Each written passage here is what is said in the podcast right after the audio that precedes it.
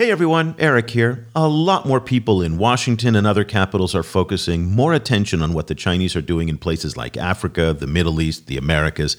But this isn't an issue that you can simply jump into and expect to understand what's going on. Things are moving just way too fast, and this is a story that really doesn't fit neatly with a lot of the prevailing narratives.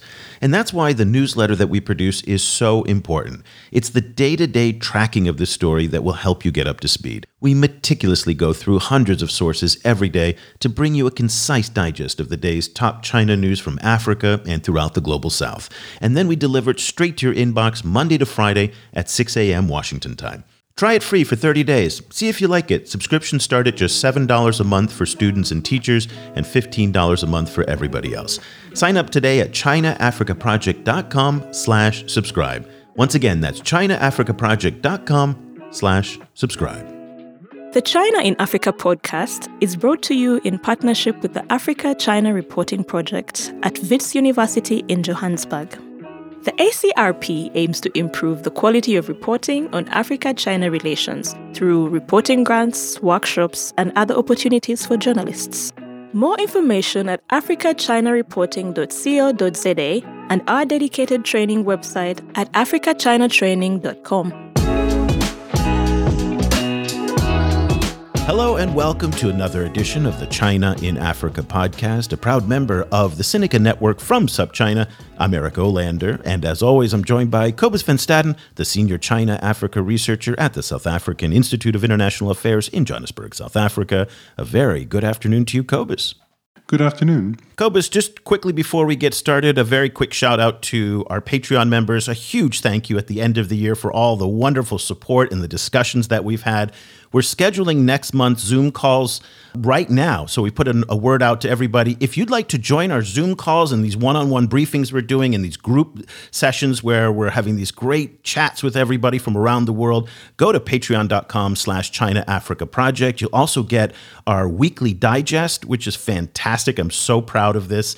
And uh, we're also going to be pioneering just this week a new video idea. So uh, we're going to put that over on Patreon with some, some cool things that we've got planned. And next year, we're going to be doing some really cool things. We've got new French and Arabic services coming. So we've got uh, our team is growing, and uh, Patreon folks are really going to benefit from that. Okay, Cobus, let's get on with the news right now. Holy moly, it's been a week. I mean, I always say this. I mean, I think our listeners are probably getting bored of us saying this, but it has been a very busy time, and I'm really hoping that now until the end of the year things start to calm down. But let's start in China, in Zhejiang province. Authorities have shut down 12 factories in, in, a, in a factory district in Zhejiang, and three of those factories are cobalt processing uh, facilities that generate up to 1,500 to 2,000 tons a month of cobalt. And this is causing a lot of concern within the entire cobalt supply chain, leading out of the Democratic Republic of Congo all the way to international automakers and Chinese automakers. The timing for this shutdown really could not have been worse, in part because China last month registered record sales of new energy vehicles using cobalt powered batteries. So the demand for cobalt is going to go up with these factories offline. That's going to create all sorts of new supply chain disruptions.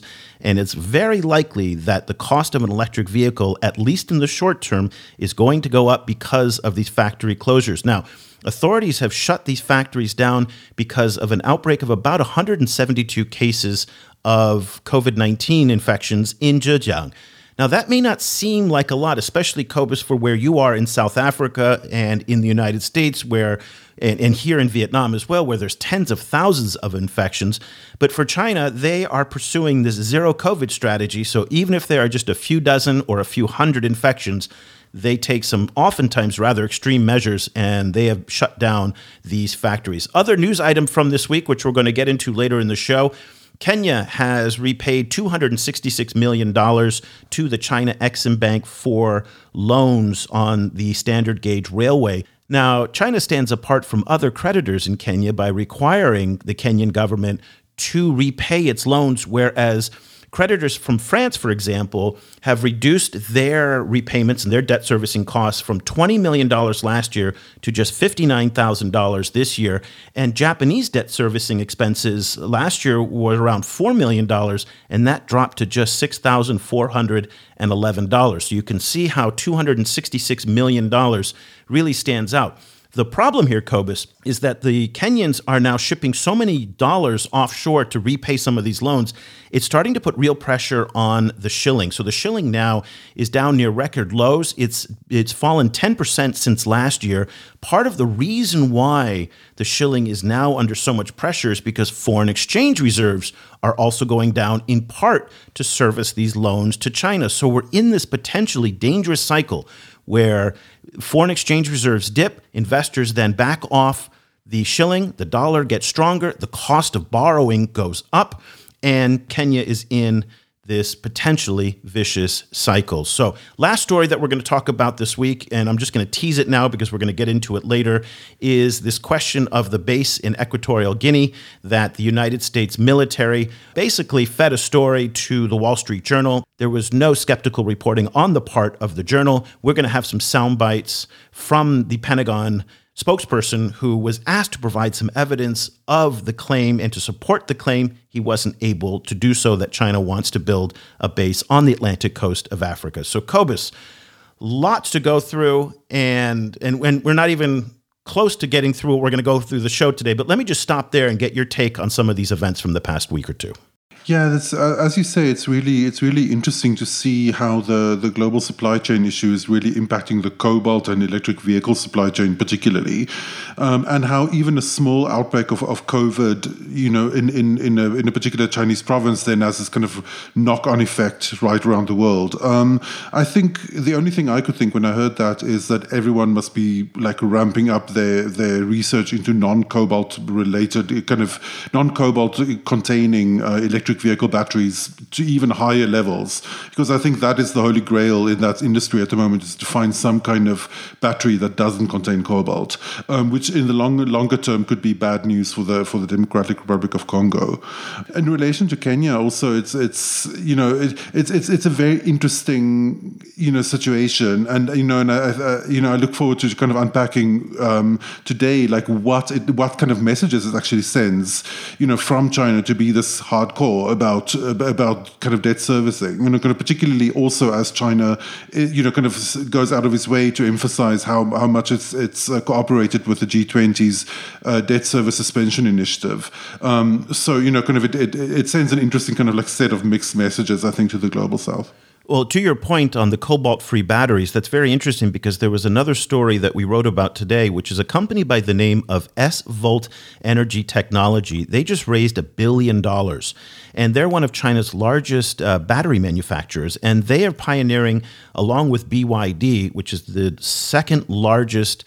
Uh, electric vehicle manufacturer in the world behind Tesla, cobalt free batteries. And so they said they're going to apply some of this billion dollars of their Series B round to developing uh, cobalt free batteries and developing lithium ion batteries as well as sodium ion uh, batteries as well. So, if you're sitting in the Democratic Republic of Congo, you might want to be paying attention to some of these trends in China because, as Cobus pointed out, they are quite worrisome. Well, let's get a perspective from Beijing on everything that's been going on. And I'm really looking forward to our discussion today because our guest today is one of these guys who can talk about so many different things. I've been following him on Twitter for a long time. Andy Mok is a senior research fellow at the Center for China and Globalization in Beijing, and he's also a technology commentator for the Chinese state run broadcaster CGTN. A very good afternoon to you, Andy, and thank you for joining us on the show.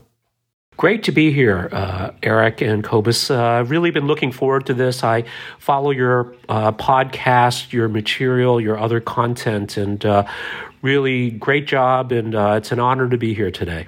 Well, thank you, and we appreciate it. Uh, let's start with FOCAC. It's been a couple of weeks since FOCAC wrapped up in Dakar, Senegal. You were watching what happened at the Forum on China Africa Cooperation Conference.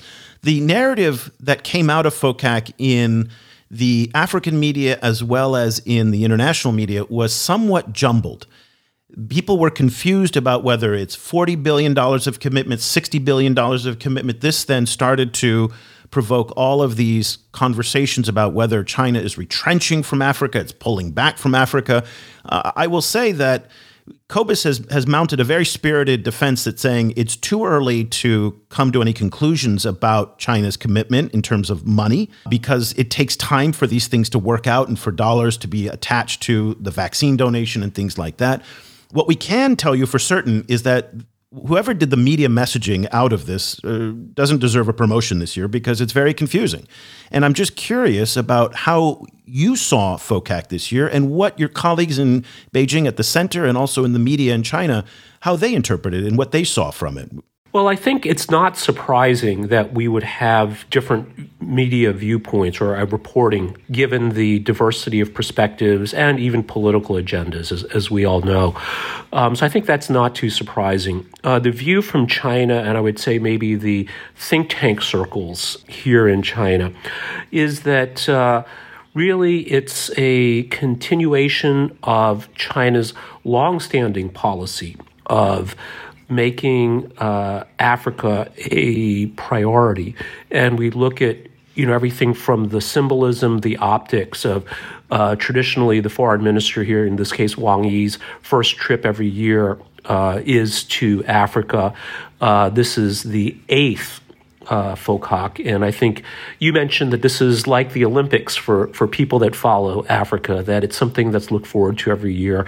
I think this is similar in China as well, that the consistency of valuing a, a relationship with Africa, uh, contributing uh, to its development in a spirit of partnership not, say, in the spirit of a patron client relationship uh, or some of the other models we've seen in the past, ranging from colonialism to uh, a kind of a, a commercial exploitation, mercantilism.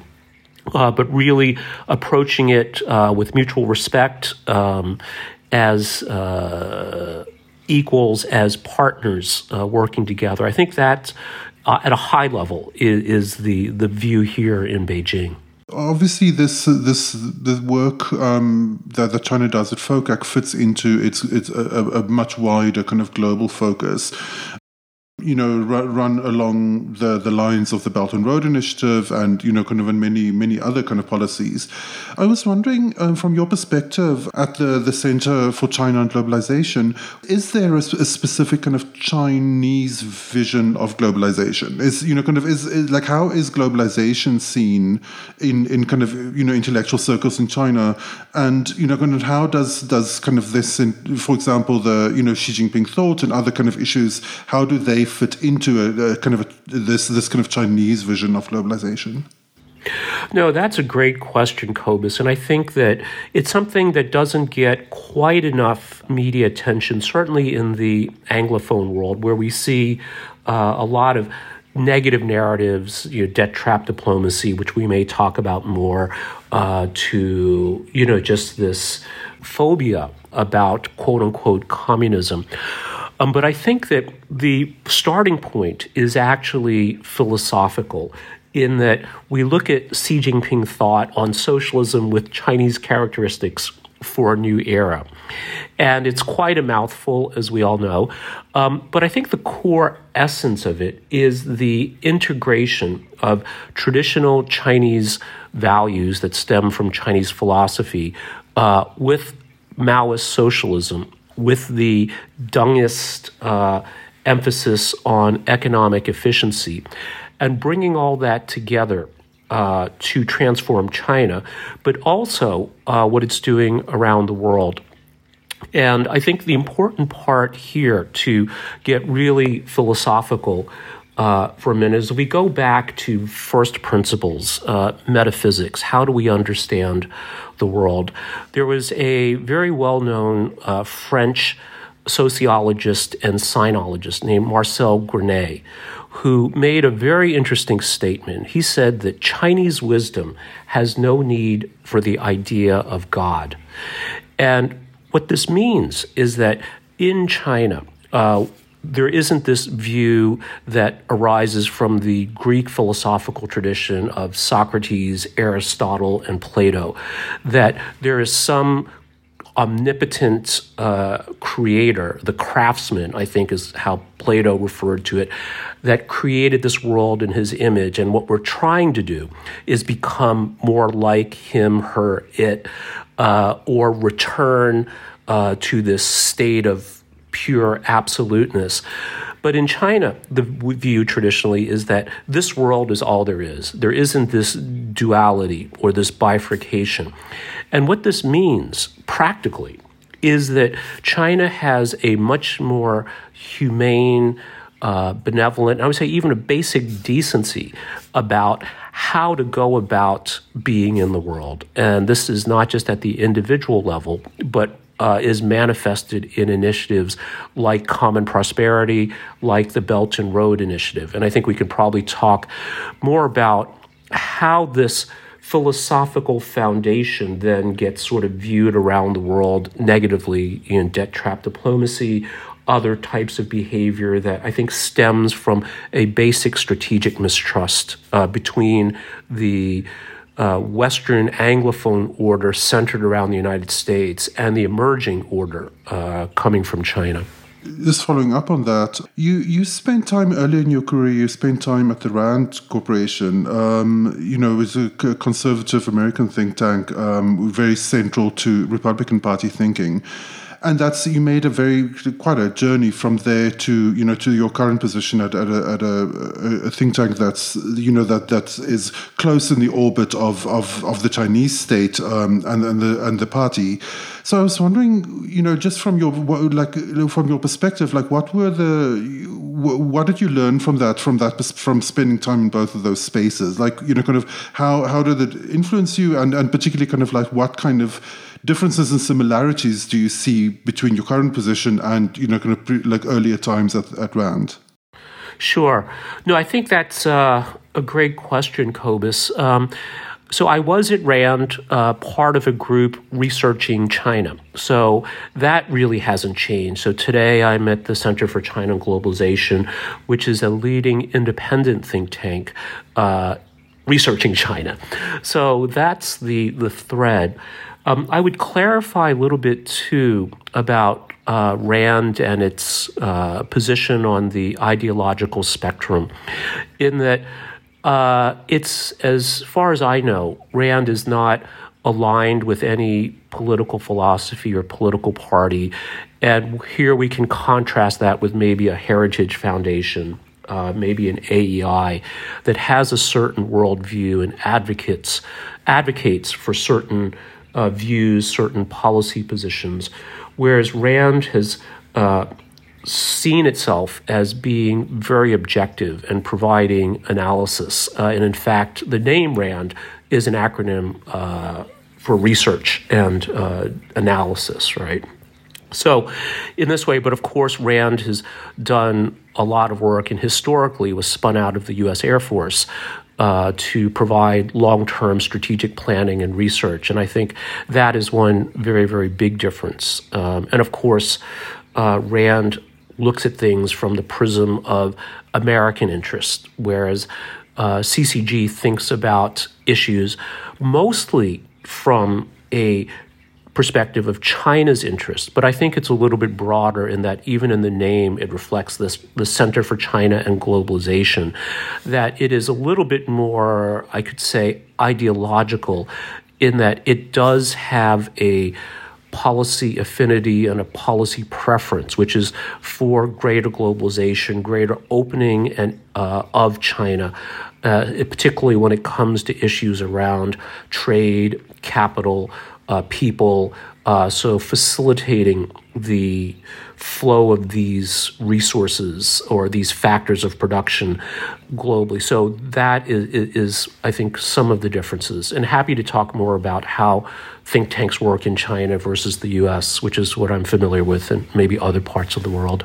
I would like to pick up on a couple of things that you, you just mentioned. You talked about a benevolence of the Chinese anchored into you know thousands of years of of Chinese thinking and philosophy on these issues. And and I know we hear that quite a bit from China, and we, we just heard it from you, but it's hard for those of us sometimes on the outside to reconcile what we're seeing and and that ideology and that philosophy. And I, I'm hoping that you might be able to explain a little bit more. So we see, for example, that China is has a history, a long history of thousands of years of it, tributary relationships. I'm sitting in a country in Vietnam that had a tributary relationship for a thousand years with China. And, and those are highly unequal relationships in many respects because of China's sheer size. That China's always been able to use carrots and sticks to, to be able to pull its foreign policy levers. And it hasn't had to use a military force in imperialism the same way that, say, the Europeans and the Americans have, but it had other tools at its disposal to achieve many of the same objectives, such as the history of China and Vietnam's relationship.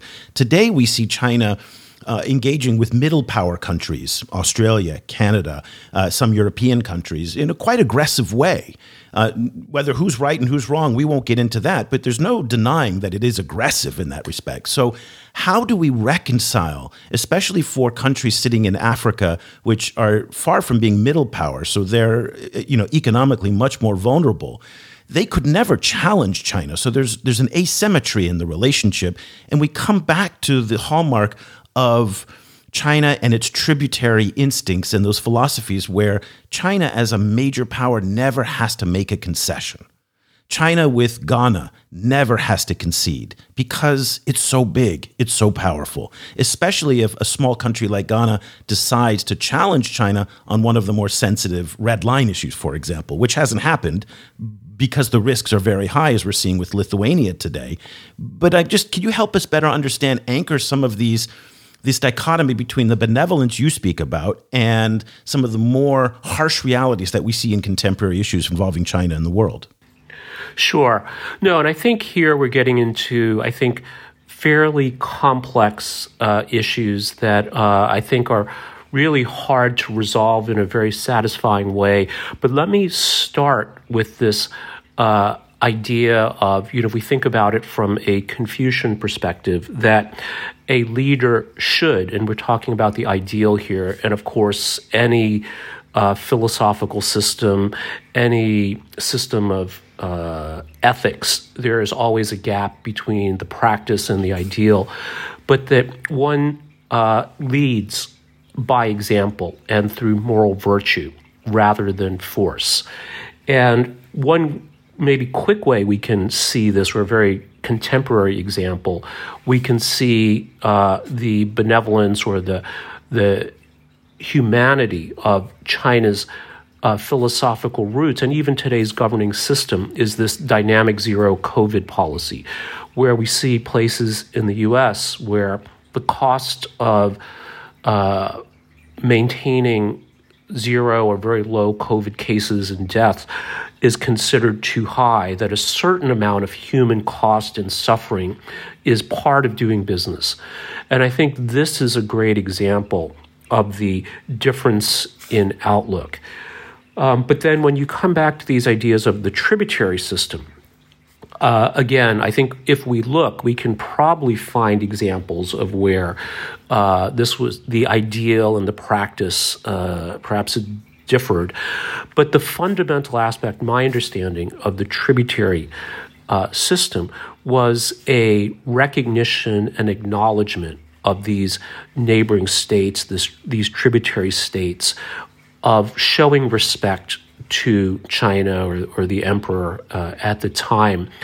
And in exchange for this symbolic show of respect, uh, these countries, these tributary countries, gained far greater practical benefit, uh, access to market opportunities, etc. And that this is the nature of the relationship. And Eric, you're right that um, China historically has been much bigger than its neighbors, and I think not just bigger, but perhaps governed in a way that it could also bring to bear uh, various kinds of power. And this could be diplomatic power, cultural power as well. And as a result of that, um, there's a, a, natural order, perhaps we can call it, um, that requires the recognition that just as if you are a much bigger person, taller, wider than someone else, you naturally would take up more space, whether you want to or not. And I think this can, of course, cause resentment, and that would not be surprising. I think it's human nature. Um, but it also requires, I think, a certain perhaps tact on the part of the larger party to minimize these feelings or to find ways to deal with them. And I think this is uh, China's challenge today because, as we see, of course, uh, with the great rejuvenation of the Chinese nation, the Chinese dream, that China is becoming economically larger, politically larger, and I think soon culturally larger as well. And there will be adjustments that have to be made on both sides, whether you're a Ghana or whether you're China. Well, I mean, the small powers have to adjust because they have no choice. And there, you, you know, as you pointed out, that the big panda can sit wherever he, he wants the little pandas have to make room for the big pandas. And I, I, guess this speaks to this asymmetry that China has in so many of its relationships here in ASEAN, but as well as especially in places like Africa. So you talked about how it's not a client patron relationship, but yet one of the issues at FOCAC this year was addressing the massive trade imbalances where it effectively is a client patron relationship in the sense that Africans are importing vast amounts of quantities of Chinese products, massive trade deficits up and down the, the continent and at and about 10 or 12 african countries have enormous chinese debt issues as well. So they are and those are commercial debts in many respects. So there is a client patron relationship that is there is a much more commercial transactional relationship in many ways than it is uh, anything else. It's africans are selling raw materials and products. It's a market for chinese goods and it's a market for chinese financial products in the form of loans well, no, and I think that we have to be careful here in terms of a patron client relationship in the political sense versus who might have more uh, economic uh, influence or leverage because of the uh, size of the either the market or the financial resources they bring to the table.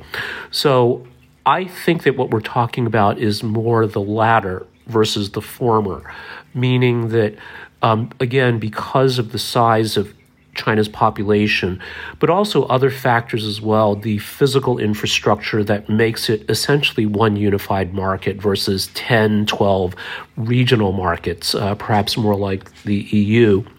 Um, the governance structure that allows a certain amount of, not even a certain amount, but I think a high degree of political uh, and commercial stability and predictability that allows uh, this economic potential uh, to be harnessed. That this, you know, again, is an unavoidable fact of life. The way that you know a planet like Jupiter would exert greater gravitational pull than Mercury would, and you know, there's not a question of intention, uh, but more uh, just a physical uh, reality uh, I think is is driving some of that. Um, when we talk about the uh, trade deficits, I think that's a great point, um, and something that you know China I think has recognized and has taken steps to address. Uh, we look at uh, the opening of green channels uh, for African imports to China. Uh, also looking at um, CIIE, right, which is the China International Import Expo, and look at the participation of a number of UN agencies uh, like UNDP, uh, other agencies. And I think this is because they see this, and China sees this too, uh, not just for promoting trade and business for the Fortune 50 or even the Fortune 500, but creating a platform where developing countries, whether that's in Africa and South Asia and Southeast Asia, can also participate as well. And the other last point I would make about this is that rightly or wrongly, and I personally believe this is a more pragmatic and in the long run, a better approach that China has to working with uh, the countries of Africa and other parts of the global south is, and you know this phrase probably better than I do, is uh, trade, not aid. Meaning that if you're going to make donations and that's your primary strategy, uh, that's really not sustainable in the long run. And China's approach has been uh, trade uh, win win, meaning that both sides have to uh, derive economic benefit. And this is, I think, why we see interest rates on Chinese uh, debt higher than you might see for the concessionary ones uh, from traditional Western donors. Um, is that there really has to be to be sustainable. Um, it has to make economic sense for both sides. But of course, that can impose short term cost and short term pain, uh, but is more sustainable in the long run. Cobus, before we go on, I'd like to get your reaction to Andy's thoughts on, on the equity in the relationship and some of the, the positions that he was laying out. From an African perspective, I think I can see Andy's point in terms of in terms of the, the need to make the exchange sustainable. And you know, obviously, all of all of this is you know kind of is, is, happening within um, within the context. Um, you know, within a global kind of capitalist context as well what I kind of wonder about is what the kind of larger kind of game is behind issues, for example, like like this this trend that you mentioned, um, where some of, of Kenya's traditional lenders, like like France, for example, has um, has greatly reduced the the, the, the current amount of, of debt servicing from from Kenya um, maybe partly in, in response to the, the, the current economic crisis in, in, in Kenya. Um, but China is making a point of not doing that, you know, kind of, or, or whatever, like maybe China's too broad a term, the particular kind of Chinese lenders are, are making a point of not doing that. And, and now, Cobus, just to that point, at great economic pain to Kenya, the repayment of the China Exim Bank loans for the standard gauge railway now is coming at a cost uh, and it's coming at and, and the it's the guy on the street that's actually bearing it because of the devaluation of the currency. That's a great example, Andy, of the inequity in the relationship where Kenya tried to assert itself. And again, we think the debt trap narrative is a is just just a waste of time. There are other legitimate issues in the China Africa relationship that deserve attention. And what's going on in Kenya right now with the repayment of those loans is a great example of that, but also represents the inequity in the relationship. That China said, you're going to repay these loans. That's it. We're not extending the deferral. And whether Kenya likes it or not, they're having to do it. And it's coming at great, considerable cost to them. And, and we can see them struggling. Well, I guess what I would say to this is that, first of all, um, while it certainly can seem like China is one monolithic unified entity, and in some ways it is. Uh, but there are also, it's a very complex system with a lot of moving parts.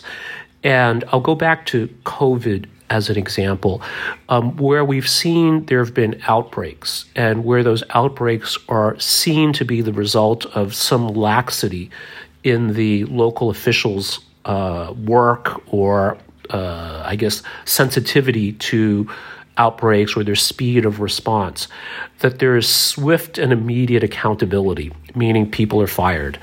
And, you know, we don't see this in other political systems around the world to the same degree. So, how does this play out with the situation with Kenya? In that, I'm not necessarily sure that this is a government decision that we're going to make Kenya repay, but that the people that are responsible for this loans uh, on the lending side are under a lot of pressure again because this is win-win. Uh, it's on commercially, largely commercially viable terms versus this one-way donation or aid, um, and they're doing their best to make sure that they're going to achieve their intent, their original goals for this project. Now, I think again, what makes it very complex and subject to oversimplification and demonization uh, is that this is complex. There are uh, sometimes conflicting incentives in these kinds of projects, and I think how they get played out is it's a combination of diplomacy as well as economic negotiations as well. So to put maybe an optimistic spin on this, uh, this may still play out well for everybody.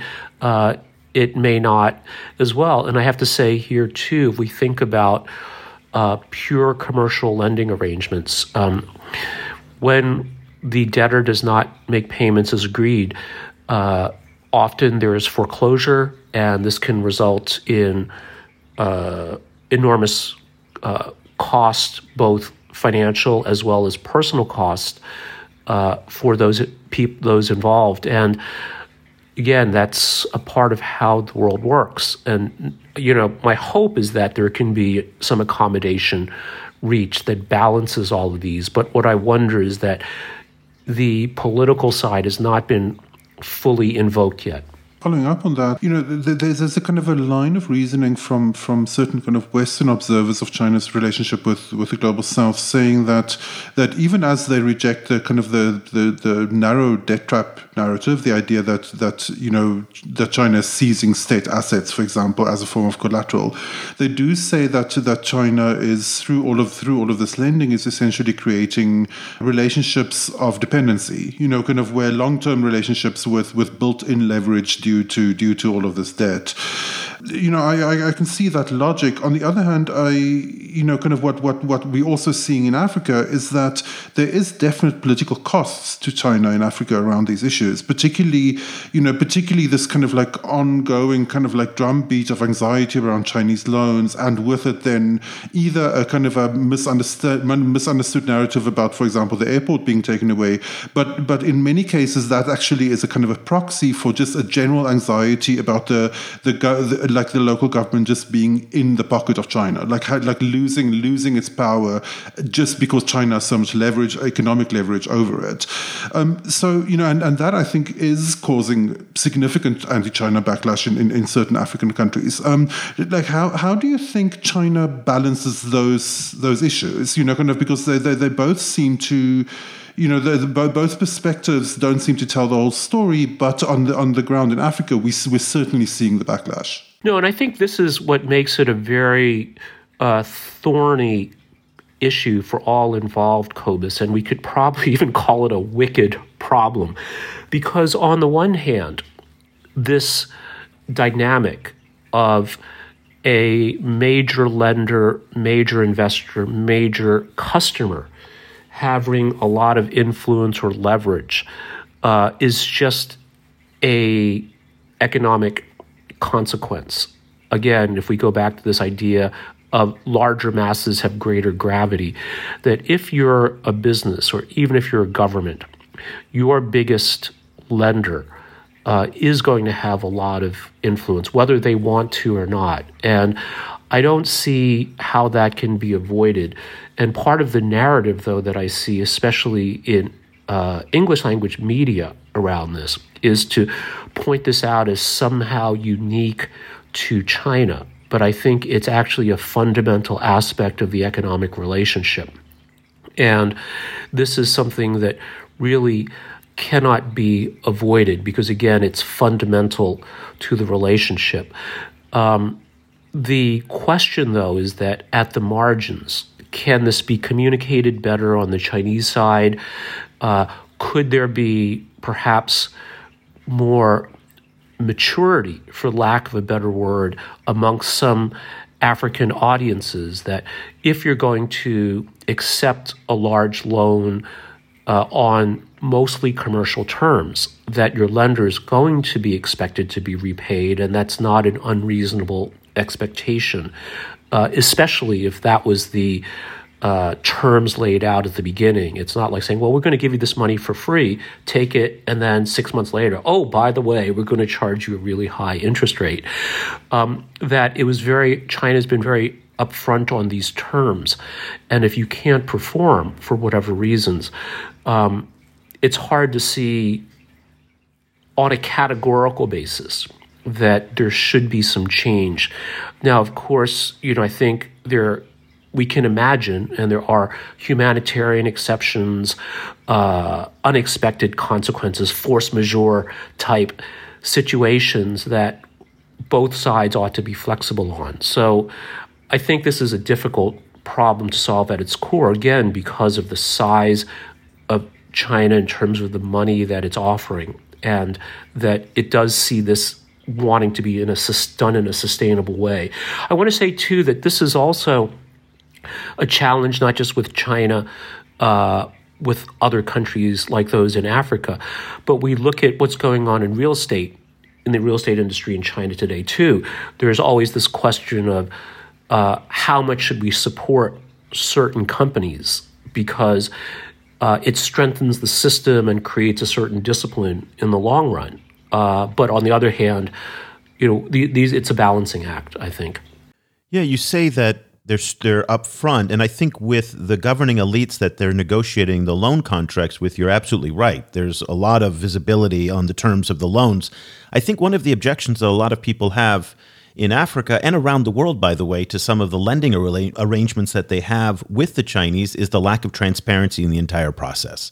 And that the loans aren't made available for the public to review, even if those are the laws of that country. There are clauses in the contracts, and that's what we know from the AidData research. Why is it do you think, and maybe you can enlighten us a little bit as to why the, the Chinese generally insist on so much opacity and, and lack of transparency in their dealings with governments? Even in the run up to FOCAC, for example, no one knew the dates up until two weeks in advance. You know, and there's just a lot of mystery behind Chinese official dealings in places like Africa. And what ends up happening is that contributes to the negative narratives because, in the absence of information, people get to say anything they want. And and so on the loan deals, for example, why doesn't China encourage mm-hmm. African governments to make them a, a, open to the public? Because the public, at the end of the day, is going to be paying for these loans. And I'm just curious if you have any insights on maybe Chinese history or Chinese political behavior. And because in part, China itself domestically doesn't have a lot of transparency in its political process. So maybe they're just bringing that into the international system as well. But any insights you have on, on this insistence on secrecy and opacity in the process in their dealings? Yeah, so, you know, Eric, I would lean a little bit more towards what you were saying. And again, I don't think I have any special insight into this, but that the cultural traditions in China, uh, especially around governance, uh, has are different than what we see in the Anglophone uh, West. Right, that transparency as a good and even a highly prioritized good, I think, just isn't there, and that plays out, of course, I think, as China engages uh, more with the world. But that being said, I think we can also see that there is an adaptation as well. And, you know, that China is learning as it goes. And we can see, let's say, if we look at media, uh, the foreign language state media from 10 years ago to today, uh, that China's learning how to communicate more effectively with diverse audiences around the globe, and perhaps uh, we'll see advances in this area as well. A few months ago, um, you wrote a column for CGTN um, about the BRICS summit, and the, the headline was um, The 13th Summit Shows BRICS Rising as US Dominated System Crumbles. Um, do you actually think the US dominated system is crumbling? Yeah, I think that is the question that is occupying the minds of uh, many, many uh, researchers, politicians, even business people around the world. Um, let me go out on a limb here and say that we look at this past uh, Summit of Democracy uh, that just happened, that was uh, organized by the Biden administration. And we look around the world. Um, well, let's look at the last couple of years and what 2022 might bring.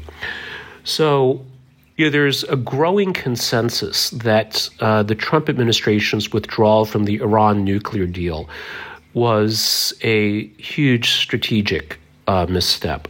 Um, the tariff wars uh, initiated against China was also uh, a huge strategic misstep. The way the withdrawal of from Afghanistan was handled by the Biden administration was another uh, major strategic error.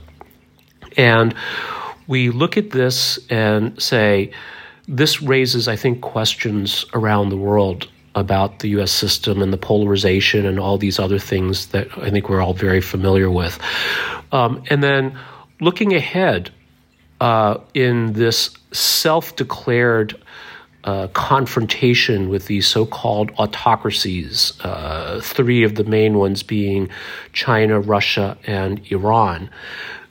We look at what's happening in the Ukraine, and it's very possible in 2022 that Russia may achieve one of its long sought uh, foreign policy goals by uh, creating, however it does it, a, a buffer state uh, against NATO in Europe. Uh, we look at Taiwan, and there could be some, again, major breakthrough in 2022 that uh, sees the realization of a long held goal of China, the reunification, um, and a nuclear Iran. So if we, these are three not just not implausible, but we could see these as very clearly possibilities on the horizon and see how what does that mean for the, the future of uh, the United States and you know the, the small handful of of, of uh, partners it has uh, in advancing this narrative, this uh, uh, policy narrative of democracies versus autocracies. Wow. the three scenarios that you laid out, I mean, Taiwan, Iran, and Russia, I mean, if those three things happen in 2022, that's going to be a very eventful 2022. You know, it's, I, I mean, I, there's so much for me to chew on right there. I'm, I'm struggling to figure out where to go, but we we're running out of time. But I do want to kind of bring up this this question of the antagonism that is that is elevating on both sides, on the U.S. side, on the China side, and then you think about countries in places like Africa, here in Asia, and in South America that have made it clear they don't want to be caught in the middle of all this. But at the end of the day, the rhetoric is getting so acidic and it's a little bit disingenuous of the Chinese to say, well, the Americans are the ones who are fomenting all of this when you just have to look at Global Times, at CGTN, at Zhao Lijian. I mean, both sides are contributing to this. And there's just no, it's unavoidable and there's no way around that.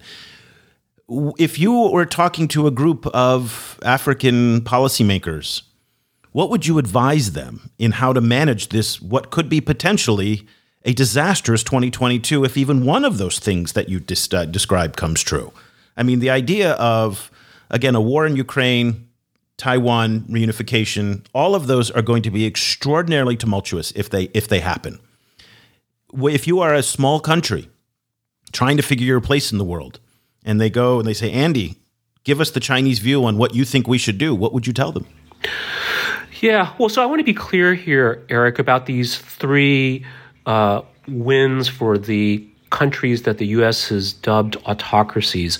So with Ukraine, it doesn't necessarily have to be a military invasion. There are 100,000 troops on the border, though, right now. So that is a reality that is, you know, we can't yes, avoid. Absolutely. 170,000 or, right.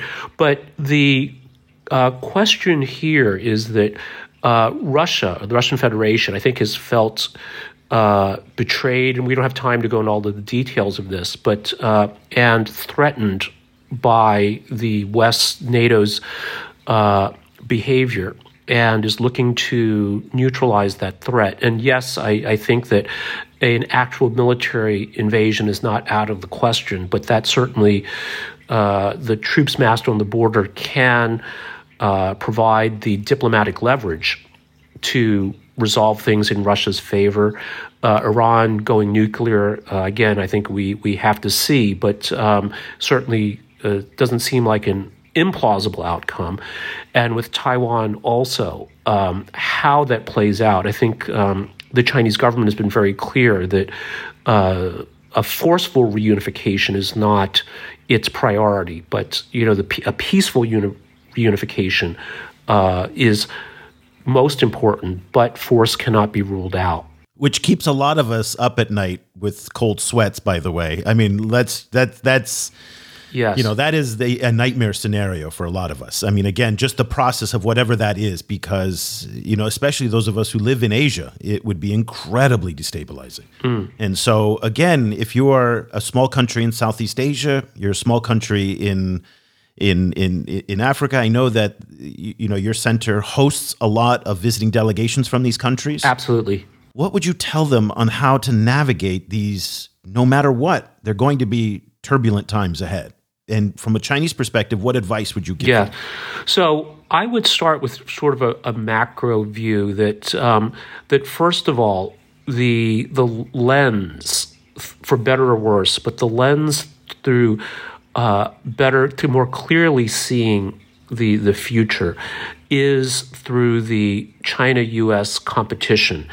And I would say it's a competition for discourse power. So you touched on uh, some of the more aggressive rhetoric from uh, the global times, like Hu Xijin, uh, Zhao Lijian at the Foreign Ministry, etc., um, that it's all part and parcel of this. And I want to go back to something that Steve Bannon said a few years ago. Um, and he seemed very early to say that China was the existential threat facing the US. And I think he was right, but not for the reasons that he said. And it's that for a very long time, the norm uh, was that Western liberal democracy, American style, uh, capitalism, uh, where capital was at the top. Um, this sort of representative democracy uh, was the perfect complement. And what China has shown is that, in fact, there is an alternative. And this is creating, I think, a tremendous existential threat for the United States, as we can see with the Biden administration's, uh, I guess, looking to create this coalition of democratic states that may not be all that democratic, um, but to serve to oppose what it sees as a better system. So, this is in fact playing out, and it is having a global effect, whether you know we're looking at Singapore, Vietnam, Africa, even Latin America. Uh, look at Nicaragua recently changing uh, or uh, no longer recognizing Taiwan and now establishing formal diplomatic relations uh, with the PRC. That this truly is having global implications. I would say that advice to uh, countries around the world is what they're going to do anyway is of course looking out for their own interest and looking for ways uh, that they can uh, advance their interest in this uh, somewhat turbulent period. And I want to talk about something else as well that is related to this that hasn't gotten that much attention in the technology space is one of the key uh, areas of American hegemony is uh, the dominance of the global financial system, the use of the dollar as a reserve currency, which also and SWIFT allows exactly uh, SWIFT, which allows the U.S. to sanction uh, countries around the world and threaten sanctions that could be devastating. Um, now, one thing we can see with countries like Africa and South Asia is that China, with uh, smart, inexpensive smartphones and the rollout of the digital yuan, uh, can not only allow financial inclusion for the unbanked and people that do not have internet access, but also create an alternative system that is more efficient, cheaper, and not subject uh, to U.S. sanctions. So, this, I think, in a way, can be good for small and medium powers as well. Uh, so, we're in a, a turbulent time, and uh, you know, where there's times of great change, especially disruptive change, there are both opportunities and threats. So I think that for countries around the world to pay attention to this as how it plays out and to be alert to opportunities and do the best to mitigate the risks and the downside. Wow, there's a lot to to think about. Andy, we really appreciate you taking the time to walk us through this. It's been a fascinating discussion. Andy Mok is a senior research fellow at the Center for China and Globalization in Beijing and also a commentator for the Chinese state run broadcaster CGTN. Andy, you are very active on Twitter and you have a fascinating Twitter feed. Tell everybody where they can find you. Absolutely. So I am at Andy Mok, A N D Y M O K and I appreciate the shout out, Eric um, and Cobus. It's been my pleasure to be on this podcast with you guys and uh, really appreciate the chance to exchange ideas.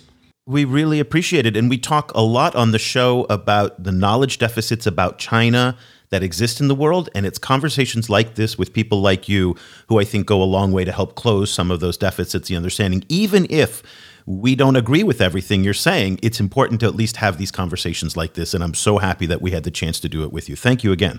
Couldn't agree more. Cobus, so much to think about from what Andy said. And again, there was a lot in there that I really didn't agree with. But I think it's so healthy for us to have these conversations. And we don't get the opportunity to have these thoughtful, extended exchanges with Chinese stakeholders very often because so much of the discourse over China as he talked about, it's discourse politics in many respects, and it ends up turning into a shouting match. And I just appreciate Andy coming on the show and really laying out his worldview. And in so many ways, he speaks to the contemporary thinking in China.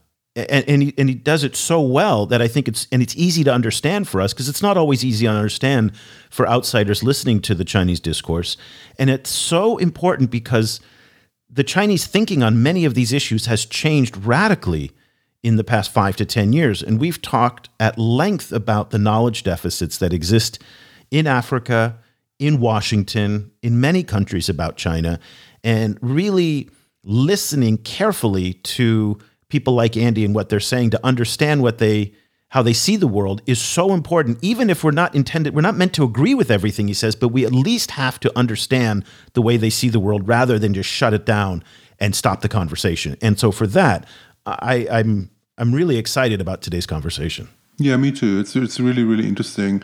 I think it's also you know I I, think there's a, there's so much to unpack in, in, in what he mentioned, um, and and one one of the issues that's really interesting for me is is that I think you know, we, we, we so frequently talk about China wanting to kind of reset world standards. But like one of the things that I think gets reset in the process is actually the way that, that Africa figures in the global system. You know, kind of like there's there's this particular kind of niche for Africa within the global system with and, and a lot of that a lot of that niche is is is, is defined by constraints right? Kind of a lot a lot of uh, you know africa is excluded from many many kind of global systems or even if they they kind of sit on these kind of in, in these bodies they they you know kind of their voices don't necessarily matter as much as as, as other members but you know kind of what's what's very interesting is that is that in a way like it it like the the niche is also defined by certain allowances you know kind of certain kind of in, in some kind of you know kind of this kind of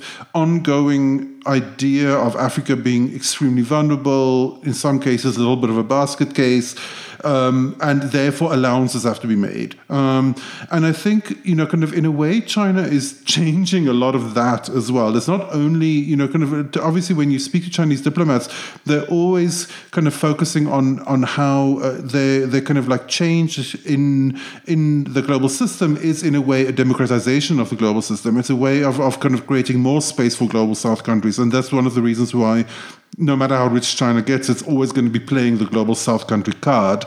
But in a way, part of that kind of that that change is also, in a way, I think, taking away some of the accommodations that Africa has gotten used to over the years. You know, and and, and that is kind of the frame within which I see this kind of Kenya debt thing playing out. That's right. Um, so and, and that is itself very interesting, and it's something that I think Africa should really take more notice of. I think they have to understand. And again, we've said this from the very beginning beginning of our podcast, and I remember saying this back in 2010 when we first started, that China is playing by a different set of rules. Now, it's funny to think about that comment today because, in the context of the United States and Europeans saying that China wants to change the rules based order, I guess, yeah, there is some legitimacy to that. There's no doubt. And, and Andy was very clear that they want to do that you know, I still come from the point of view that when you become the second largest economy, bordering on the first largest economy, four or 500 years of economic history tells us that the largest economy in the world does get to set the rules for everybody else. That has been an economic reality for half a millennia. We may not like it, but that is the reality of, of way that economics has worked, at least the way that the British set the rules for everybody when they were the largest economy. The Americans got to set the rules when they were the largest economy. And China is going to assert itself when it becomes the largest economy. And that's what we are seeing today. I think Kenya is bearing the brunt of that. And one has to wonder again on how the quality of Kenya negotiating with the Chinese was on these on these deals. And again, this goes to the question of agency. And we know that Kenya's foreign ministry, because you and I know people who know people inside the foreign ministry, does not have a strong China competency within the Kenyan foreign ministry. It raises the question for me as to whether or not these deals were, were well negotiated. One of the things that has emerged out of the Uganda controversy, and we're going to talk about that, is the fact that these contracts were not well negotiated. And whose fault is that, right? Whose fault is it for not bringing in high paid legal staff to review these contracts and high powered legal resources to do that? So, to his point, and he, he was, Andy was very blunt on this. If you want trade, not aid, then this business relationship is going to be run like a business. And he made the, the analogy that in, in private contract agreements, if you don't pay, well, guess what? There's no free lunch. So, this might be the new reality and the norm setting that you're trying to articulate that says basically if you're going to do business with the Chinese, you better be prepared to pay your bills. Yeah, and that normal rules don't apply, you know, or that that the the But no, but that yeah. is a normal rule though. That is a normal rule in business, but it's not in statecraft. Yes, but but generally, you know, kind of statecraft is is not run as like business, you know. So that's yeah. right. It's more accommodating it's more accommodating. Yeah, no, not only more accommodating, but also in some kind of ways more complex, right? Kind of because because it it, it, it reacts to a, a, a, different set of factors, including kind of political factors. Yeah, so so so you know, kind of I I, I completely agree. I think you know I, I, think I think there's a lot more work needed to unpack these these these kind of changes, and particularly that that work is really needed to come. It should really come from African scholarly circles. I think you know because because they they really you know and and other global You know, kind of researchers because they really are experiencing it firsthand. Um, you know, I think also the, the the other issue, of course, is that is that Africa always is is far away from China. You know, kind of so so it it, it isn't you know it isn't on the hook or it, it doesn't it doesn't there isn't uh, the relationship isn't so affected by by by cultural factors and kind of and close proximity factors as you would see in, in, in Southeast Asia. That's right. It's right here. It's unesca- inescapable here. You cannot. It is your your north, your south, your east, your west exactly. here in Southeast Asia. Exactly. Yeah. Um, you know, so so in that sense, Africa is this really interesting kind of case study in, in which a whole bunch of these kind of, of this kind of norm setting is being worked out. And but but we're not we're not getting a very kind of like strong you know, kind of perspective of that from the African side. And, you know, kind of just adding to that, I mean, I think you're getting now a glimpse of why there's such, why despair is such a, a normal normal emotion in African political life. You know, kind of because because the all of all of what you're seeing, right, kind of is is you you you you, you start getting this kind of like a glimpse of of understanding of why the two dominant ways of looking at one's own government frequently as a, as a, as an African citizen is that they're either incompetent or completely craven and corrupt or both right um, and you can never pinpoint which of the two is dominant in its in, in a kind of particular issue. Um, you know, and of course that's extremely unfair to a lot of African uh, governments and our government officials, and they all they all kind of get get you know kind of like condemned in this in, in one sentence frequently. You know, um, but uh, you know Africans have a lot of PTSD in relation to their own governments, and and that is where a lot of this kind of like you know where, where these stories of China. This is why a story like China took the airport as we see in Uganda, takes on so much so much uh, political power because that is it, it, taps into this kind of PTSD of being sold out time after time after time by by your own government.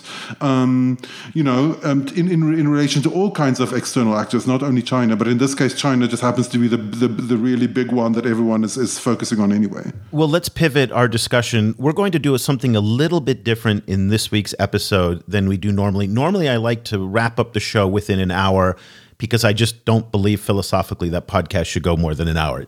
Today, we're going to make an exception for two reasons. One, because there's just so much going on, and we want to bring you some of the sound about what's been going on and some of the the, the sound bites, but also because we're we're getting to the end of the year.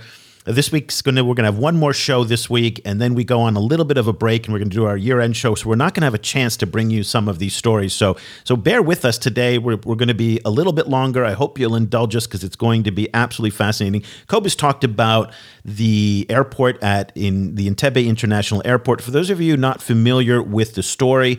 It goes back to a, end of November. The Daily Monitor newspaper, which is a Ugandan newspaper, and this is a very important fact in, in, in our discussion today. A Ugandan newspaper broke the story that China had seized the airport.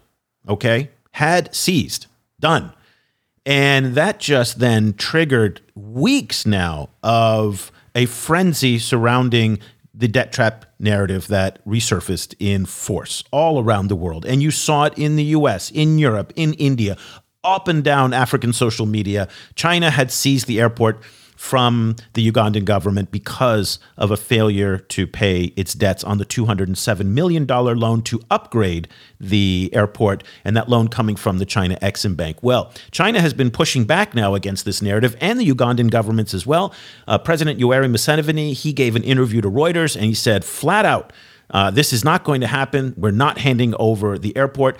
Then, in a bit of public diplomacy statecraft last Friday, the Ugandan government and the Chinese embassy arranged a PPP, uh, PPE handover at the airport for the Ugandan Civil Aviation Authority. And it was basically a stunt to have an event at the airport so that different stakeholders could speak out against the Daily Monitor story. So let's start with a little, a few of the sound bites just to give you an idea of what's been going on and what people are saying. So the first sound is going to come from Fred Byamukama, who is Uganda's state minister for transport, and he's going to speak to this issue of the narrative and the debt trap diplomacy stories that continue to surface on social media and in the media. Let's take a listen. Those who don't wish African countries to grow well, they keep on bringing propaganda. Instead, also them bringing like these ones to us, they keep on formulating stories at the, the Entebbe airport. The Chinese government has taken it up. I was so surprised. Someone uses, I don't know, these computers, how they do, names the airport of Uganda that is it Chinese International Airport, something like that. Fred sounds like my 90 year old mother who's like, these computers and they do these things. Um, what he was referencing there was somebody photoshopped the red banner on the Entebbe International Airport and they wrote the China Entebbe International Airport and that circulated on Twitter and AFP's fact checking unit actually debunked it. You didn't need AFP's fact checking unit to debunk it. It was so easily perceptible that it was a Photoshop hack. But Cobus, the interesting thing about Byamukama's comments was he kept referring to they. Okay, that to me is what stood out.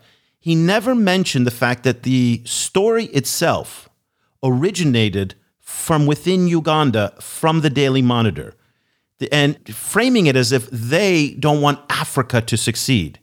I don't think he was referring to his compatriots. I think the they was an implicit acknowledgement of foreigners, namely Westerners. What was your take on that? Well, you know, in, in the first place, you know, he echoed he echoed the, the you know the Chinese government's line that you know that Western countries are trying to trying to kind of hold back African development or or, yeah, or push away. But it's fascinating. This was a Ugandan story yes, that came out. Yes. This wasn't a but uh, Western the, but the, the, logic there's always there's, there's, always space for for another conspiracy theory, right? Kind of so it's very easy to to you know kind of for for someone to then make the point that well some kind of like nefarious foreign actor planted this story or paid for the story or something, you know. So, so in that sense, in that sense, there's always kind of like a, a kind of a way around this particular this particular issue. But you know, or, or, it could simply be that they could simply then also include opposition figures. You know, kind of with, with within the society. It's always very convenient to have a, a shadowy they. You know, um, in, in South Africa, there's there's this cliche where people say, "Oh, it's third force activities." You know, and and a third third force can can include anyone, like really anyone in the world. Um, so yeah, you know, kind of I, th- I think it is it's a perennial African discursive pattern. Well, let's now hear from Chinese ambassador to Uganda, Zhang Lizhong, who also spoke at this event. And after the event, he spoke with the media. And what's interesting here is more than almost any other Chinese ambassador, He was very, very clear and just could not have been more clear that the airport will not be handed over under any circumstances. And, and again, this is on the record to the media in English. Let's take a listen to Ambassador Zhang. Regarding the specific uh, uh, allegations, I want to say that uh, it is a misreading of the, uh, of the relevant agreement. Actually, this loan agreement is guaranteed by uh, sovereign credit, not by anything else, uh, not connected to any asset of Uganda. So it will not happen. I, I and uh, as a matter of fact, uh, China uh, has never confiscated uh, any uh, national asset of African countries in the history. Even in the extreme cases of default, we always choose to, you know, debt reduction, debt mitigations, or debt restructuring. we never confiscate any national asset. So this uh, allegation is wrong, it's false, it has no factual basis. And I want to say it will not happen, uh, it will never happen. And uh, I agree that uh, this airport uh, will always be will always be in the hands of the Uganda people, safe and sound. Safe and sound. There you have it, Cobus. That is probably the most definitive defense of China that I've heard in years. And I think Zhang did a, a nice job there of actually saying it hasn't happened, it won't happen. And, and again, you can hold him to account if it does happen. So there you have it on the record a Chinese government official kind of flatly denying the Chinese debt trap theory. Yeah, and I mean he's right. You know, we we've pointed out many many times that that they don't seize assets. There are no precedents for that.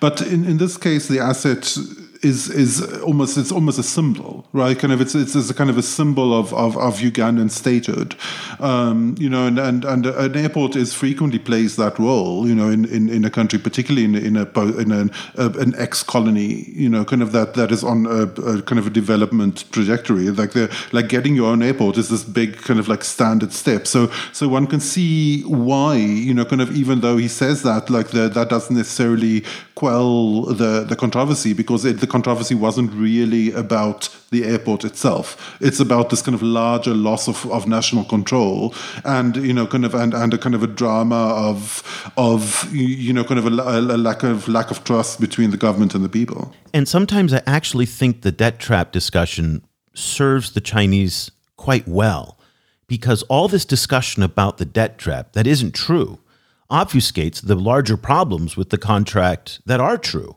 And what we know from the parliamentary hearings that took place over the summer or in the late fall in Uganda, where the finance minister apologized for poorly negotiated terms of this deal. And there were terribly imbalanced terms of this deal. That by talking about the debt traps, you then don't talk about what really is the problem here are some of these deals that are A, done in secrecy, and B, have very unfair terms to them. In, for example, one of the points that MPs brought up in the testimony of the finance minister was the fact that the arbitration issue, and this has been a point of contention, that the arbitration is always in China of some degree. And that's been something that people feel is very unfair. It should be in a third party country that is neutral. And and again, this this comes up over and over again that there's these details of the contract that are imbalanced. And we don't focus on that. So, but Cobus, let's kind of go back to where does this come from? Why do we keep coming back to the debt trap narrative? And people like Professor Deborah Brautigam at the China Africa Research Initiative has have literally spent a career in trying to debunk this thing. It goes back five or six years, but she's been talking about myths in the China Africa relationship going back more than a decade. Most recently, she's been debunking the debt trap narrative. But where does it come from? Well, it comes from people like MI6 head Richard Moore, who gave an interview on the BBC. And before we go into details, let me just play you the, the little snippet from that interview because it's just it's it's it's it's baffling that this is the head of a, a major intelligence service. And listen to what he had to say about China and debt traps. You know, I, I, talk about data traps and debt traps in this space, and then they will use they, you will, they will use them for leverage. Data so and debt. Just spell it out if you would. So I think uh, a debt trap is something I think we're all fairly familiar with. That if you uh, take on loans and then you find it difficult to repay them, uh, then you know we've seen some examples of this where the Chinese have then been able to acquire uh, signi- ports, you know, significant ports which have the potential to become naval facilities, etc. Oh God. Shameless disinformation. How many years are we going to go on with this? I mean, and the reference he was making, just for those of you playing at home, to ports that have been seized was to the port of Hambantota in Sri Lanka, which has been debunked time and time and time again from think tanks and scholars and scholars in the United States and Europe that I think Richard Moore and his team at MI6 would find credible. And it's clear, it's clear that these guys are getting bad information if this is their worldview. It is absolutely shocking that in 2021 we are still talking about this this way from people like Richard Moore. And let me point out that Financial Times repeated that claim with no question. So, you know, so so the, the reporting in high level, very, very respected, uh, you know, kind of Western outlets of these talking points with no question, you know, kind of does tend to strengthen them, you know. So Oh, and, and then it gets taken on Twitter and just amplified and regurgitated and vomited up over and over again. Now, it was this comment on the BBC that then provoked the BBC to reach out to Professor Deborah Brautigam at Johns Hopkins University, who is the director of the China Africa Research Initiative and widely seen as the world's leading expert on the debt trap issue. Okay, at least in the US and Europe, because I know that the creator of the debt trap theory in India, he despises Professor Brautigam, but other than him, a lot of people respect Professor Brautigam for this. And interestingly, just like you talked about with the FT, the way that they edited her sound bites made it sound like, in some ways, that she endorsed the debt trap theory, which is just for anybody following Deborah Brautigam is just what you know, shocking. She goes on to Twitter and she then posts on her blog a real letter of disappointment of the way that she was treated by the BBC. That then turns into a full blown international incident where Zhao Lijian, who's the Chinese Foreign Ministry spokesman, he takes up the cause. The pro China Twitterverse takes up the cause, and it becomes this giant thing. The BBC then later apologizes and says they had an inexperienced editor. But interestingly enough, they did not either amend, they did not put a correction on the show page, which I thought was weird because it's easy to put a correction on a show page or to put a link to Deborah Brautigam's blog or for an editor to put a note. When you and I make a mistake in our newsletter, when I say something stupid and incorrect, you don't say anything stupid and incorrect, but when I usually do, uh, we'll put a correction up there to say, hey, we goofed. Totally sorry about that. And so I was kind of surprised that the BBC didn't do that. And, and you know, and, and so anyway, this has been a huge drama. It's really kind of depressing that again there isn't more thoughtful and critical coverage. Let's kind of keep going with our journey here because just last week the Wall Street Journal came out with a an exclusive report, Cobus. An exclusive report from the Pentagon that, that says that the United States is worried about China building an Atlantic military base, this time in Equatorial Guinea. Now, if regular listeners of this show think this sounds familiar, it's because I've been going on about this for months now that the United States, led by AFRICOM Commander General Stephen Townsend, have been floating these ideas into the US media. So in May, there was an article in the Associated Press. Now we have one in the Wall Street Journal, which suggests that the Chinese want to build an Atlantic base. Now, that's fine for the Pentagon to do this because that's their right to do it. Where I am disappointed is in the journalism again. And just like you said with the FT when they did not question any of this, that the AP and the Wall Street Journal, who both have rather extensive reporting resources within China and in places like Hong Kong and access to lots of sources who know about Chinese military strategy, they never interviewed any of them. And they basically took the US assertion on face value. That then creates two weeks of media cycles and then publications like The Economist state emphatically and declaratively, unconditionally, that China is now considering Atlantic bases. So, what's so interesting is that when Pentagon spokesman John Kirby was asked at the regular press briefing in Washington to provide some proof and evidence of the claim that the Chinese are trying to build or considering building a base in the Atlantic. Here's what he had to say. I'm sure you've seen the Wall Street Journal report about China's attempt to seek a military base in Equatorial Guinea. Can you confirm that? Um, that, they, that you've seen evidence that they are trying to establish a base there? What I would just tell you, as um, as part of our normal diplomacy uh, to address maritime security issues uh, there in that region, uh, we have made clear, the administration has made clear, not the Department of Defense necessarily, to the leaders of Equatorial Guinea that certain potential steps involving the PRC uh, and the PRC's activities there uh, would raise national security concerns for us, and we've we've been uh, the administration has been clear about that. That was not her question. And why did he not answer her question? He can't answer her question because there is no evidence. There is no proof.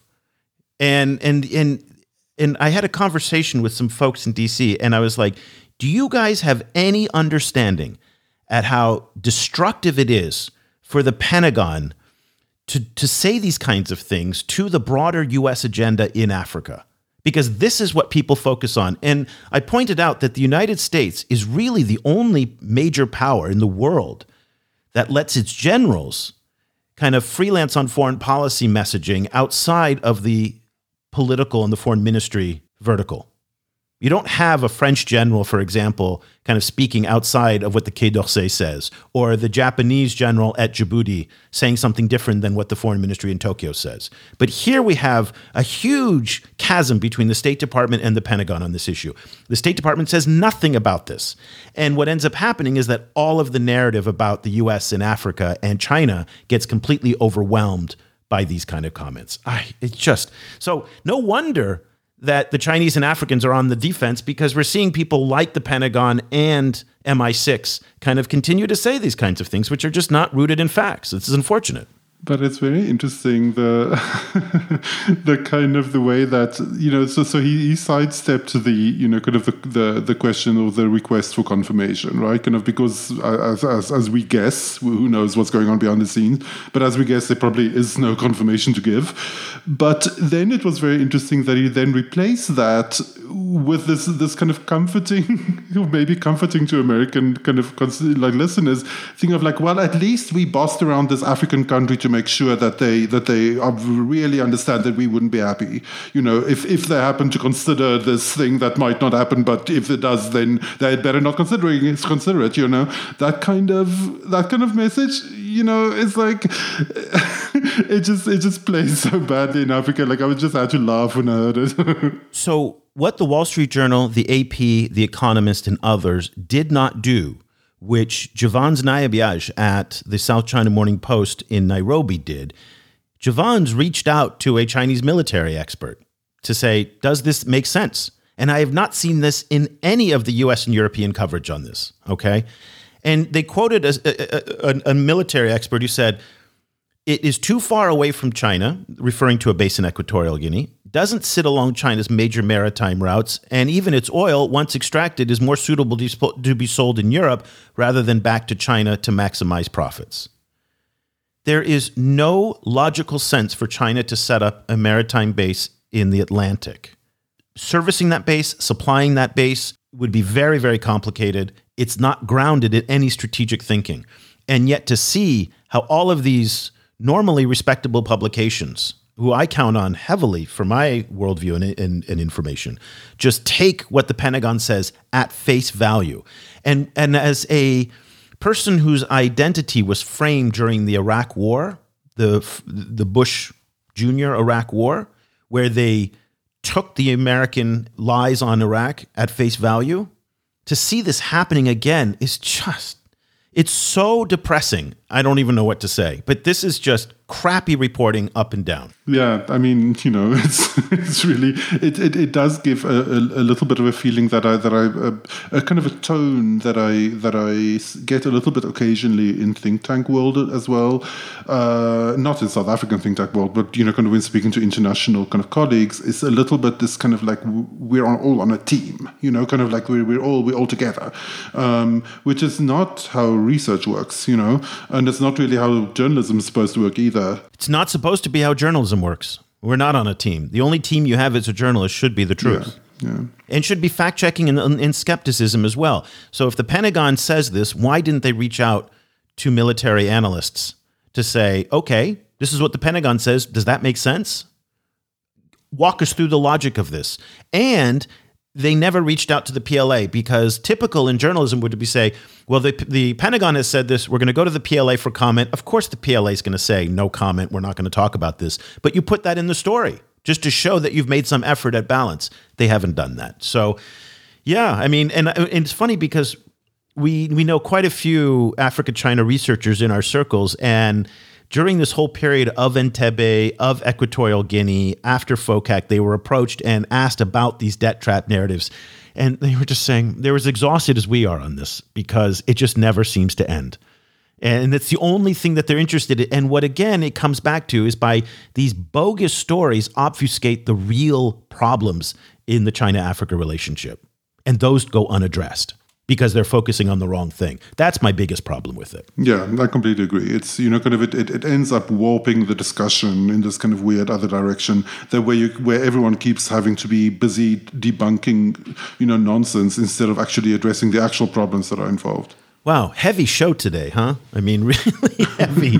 but listen, these are big issues, and and you know, I collect the sound as I'm putting together the newsletter, and and I wanted to bring all of this to you again. I apologize that it's a longer show today, but there was just so much to talk about. We wanted to bring it to you again. Really happy that Andy could join us because, to be honest with you, we have not had enough Chinese voices on the show. It is getting more difficult to get Chinese voices to come on the show. So when when Andy agreed to come on, I was super excited. The point here is not that we all agree or that we get into a shouting match with people we disagree with. And so I know some people are going to be frustrated that some of Andy's points were not more aggressively confronted, but that's not the, the kind of show we do. We really want to let our guests articulate and express their points of view in such a way that we can all better understand where they're coming from and then challenge them when necessary and then agree with them when necessary. So let's leave the the, the, the discussion there. Again, we have one more show this year. Then we're going to do our year in review show. And we've got some fantastic programs lined up for January. We also have a lot of big news coming to you for February and March. We're working on some really cool things uh, at the China Africa Project. We can't wait to tell you and to introduce you to some of our new team members.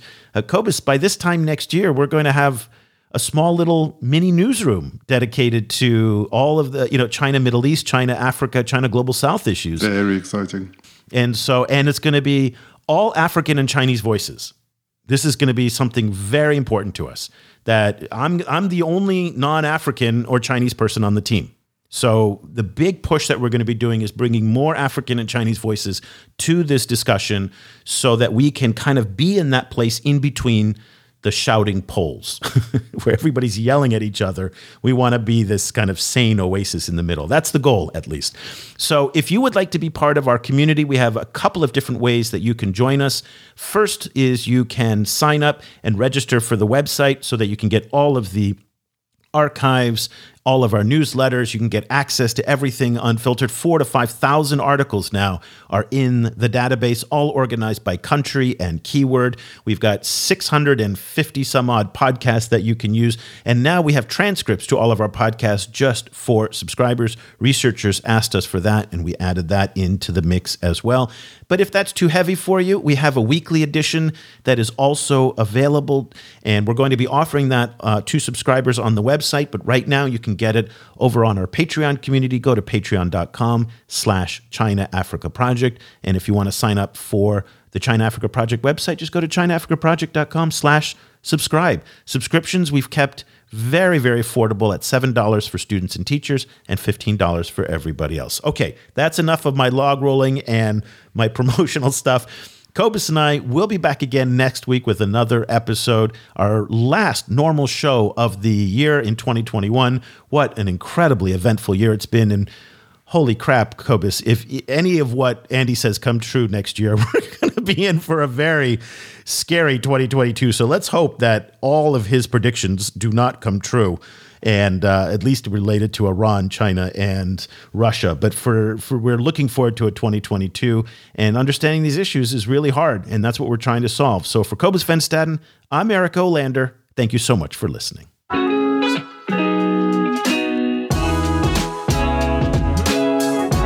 The discussion continues online. Head over to facebook.com slash China Africa Project to share your thoughts on today's show.